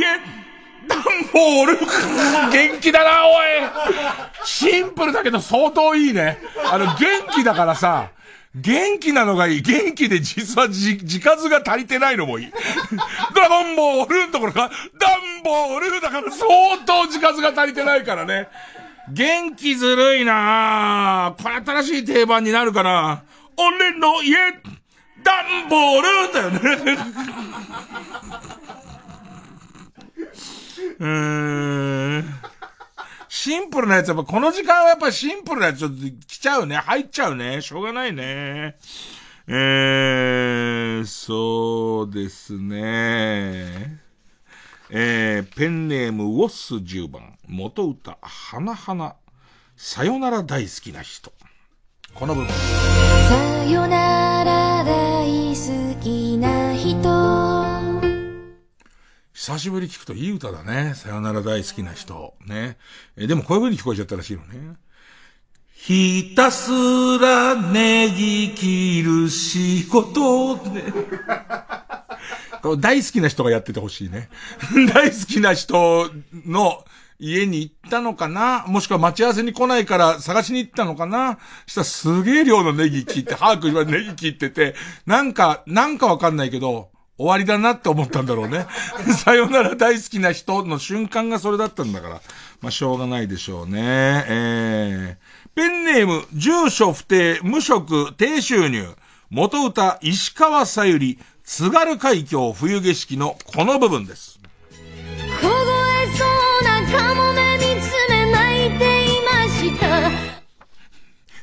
ここがこういう風に聞こえちゃう。凍えそうなカモメ見つめ泣いていましたの部分がこれです。はい、至近距離でアナル見つめ泣いていました。何を思ってるんだろうね。もうすごい距離だ。すごい至近距離で見て、この場合みんなの絵に浮かぶのはどっちですかね？えっと、仰向けで、両股を、両ももを自分で抱えて、こう、アナルを見せるやつを、上から被さるように至近距離で見て、しくしく泣いているパターンなのか、あとは、えっ、と、牛、牛さん、猛の姿勢で、あの、行中検査のテープをお母さんにこう貼ってもらったけど、猛の姿勢で、えっ、と、後ろからアナルを至近距離でずっと見ながら、泣いているパターンなのかね。えー至近距離で、で、なんで泣いているのかっていうことですよね。えーえー、そうですね。ラスト、もう一個ぐらいいきますかね。はい、ラストです。えーラストはペンネーム、血尿占い。元歌、近藤正彦、銀ギラ銀にさりげなくのこの部分。ギンギラギンにさりげなくそいつが俺のやり方銀杏踏んで匂い嗅ぐ、そいつが俺のやり方。あのさ、みんな後半残すやつずるいよね。だないかにも聞き間違いっぽくてね。えー、お前のやり方、いいよ、やればいいじゃん、それ。好きにやれよ、銀杏踏んで、少しこじって、デート靴脱いで裏返して、うっ、うっ、うっ、つって。お前のやり方ならしょうがないよ。ということで、聞き間違いがあったらもう即ご報告ください。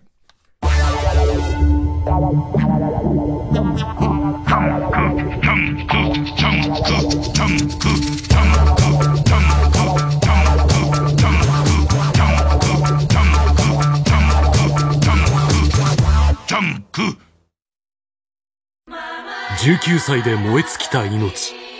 壮大な歴史スペクタクルを豪華キャストでお届けする TBS ラジオ公演舞台「ジャンヌ・ダルク」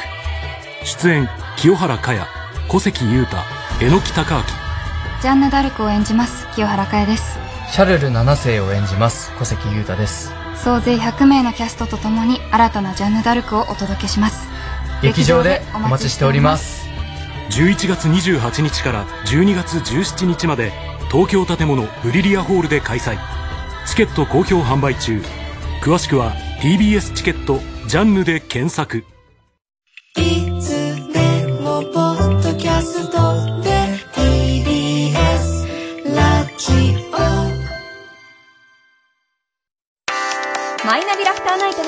毎週5組の芸人のネタをオンエア。YouTube の再生回数リスナー投票などを集計して月間チャンピオンが決まります。ぜひ番組や YouTube を聞いて面白かった一組に投票してください。詳しくはマイナビラフターナイトの公式サイトまで。TBS ラジオ JUNK。この時間は小学館マルハニチロ他各社の提供でお送りしました。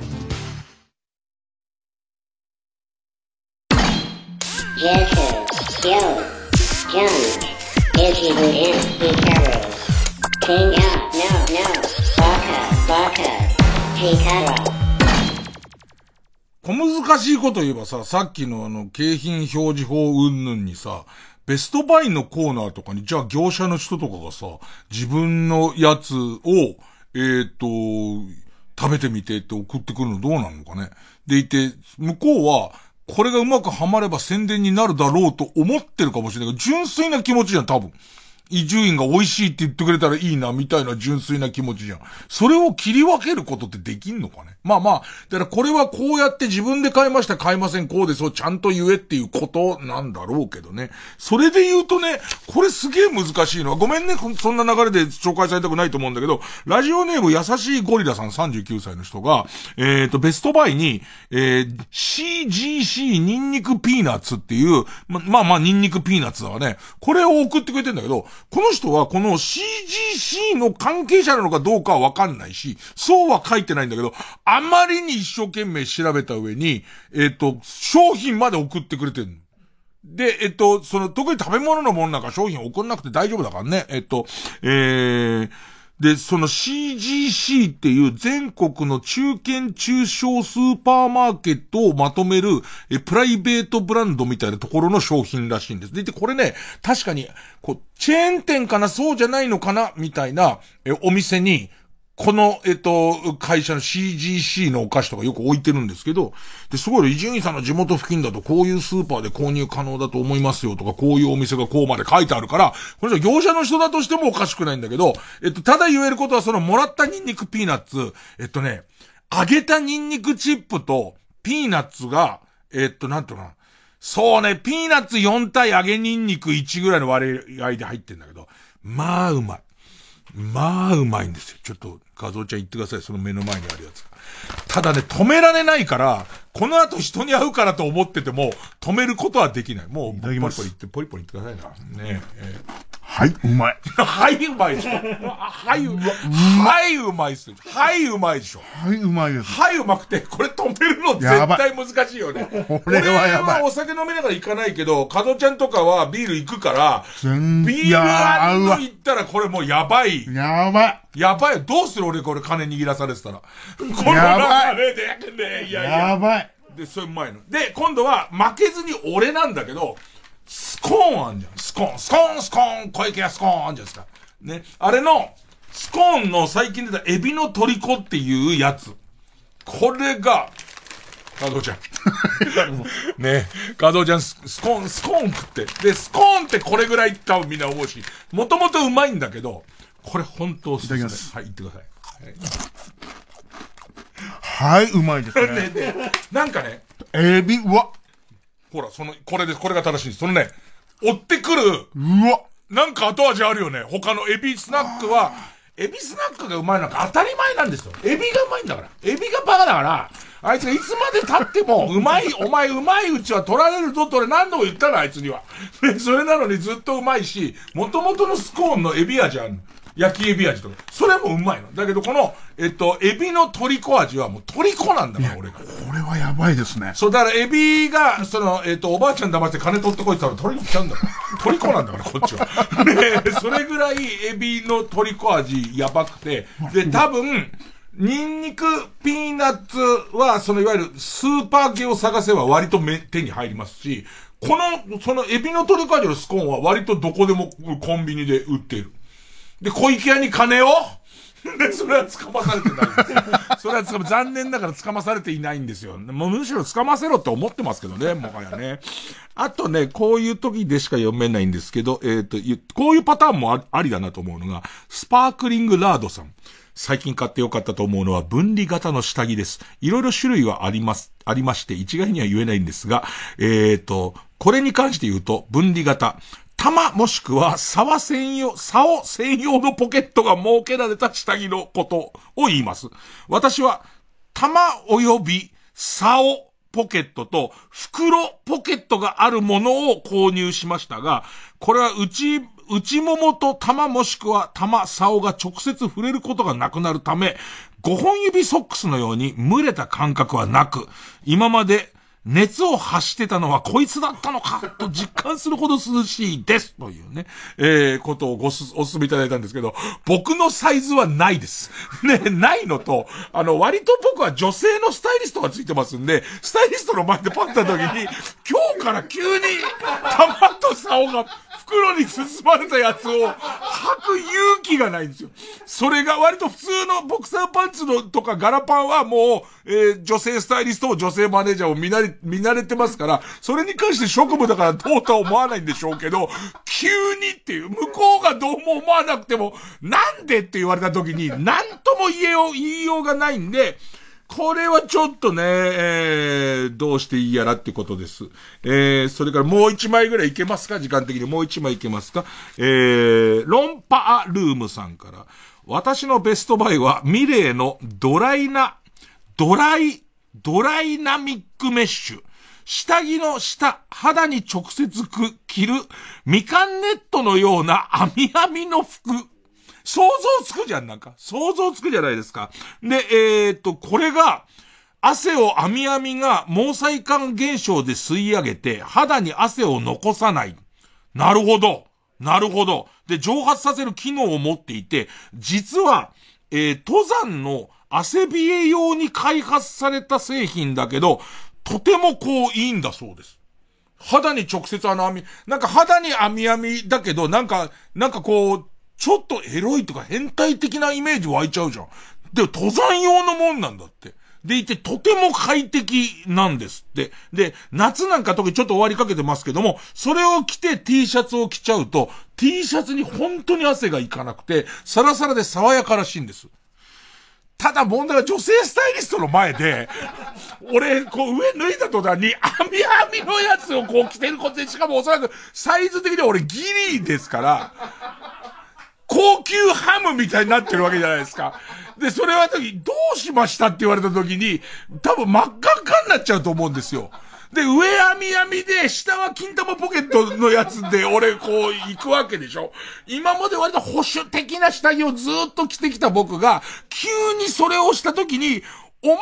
うしたっていう。でもね、俺、ちょっと実は両方ともサイズがあんまないんですよ。サイズがなくて 2XL までなんだけど、2XL は、なんかその、えー、っと、このミレーのドライナミックメッシュ。おそらくピチピチになっちゃって、本来の快適さは得られないと思うんですけど、あの、ホームページとか見ると、標準体型の人は今の話聞いたら欲しくなるかも。あれは別にエロでも変態でもないんだっていう、あのほんと特殊なちゃんとした紐で、そこでちゃんとその水分をちゃんと取り、誘導するみたいなことを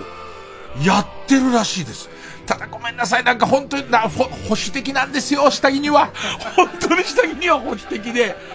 なんかわかんないけど、それをさ、見て見ぬふりを、例えばマネージャーとスタイリストがしたとき、ち言ってくれればいいですよ。伊集院さんなんすかそれっていつもみたいに。黙ったとき、おそらく影で言うと思うんですよ。伊集院さんがなんか変なの着てるって言うと思うんですよ。それに耐えられない。そして俺は、寝る。寝るのだった。そして切り替えて夕方の番組をやる。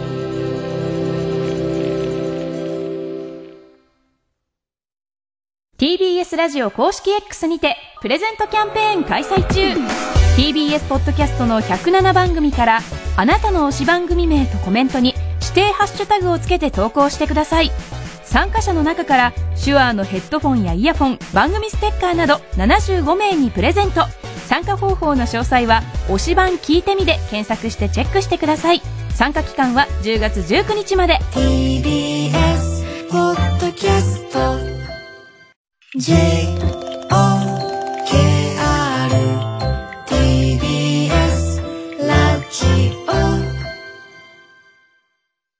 TBS ラジオ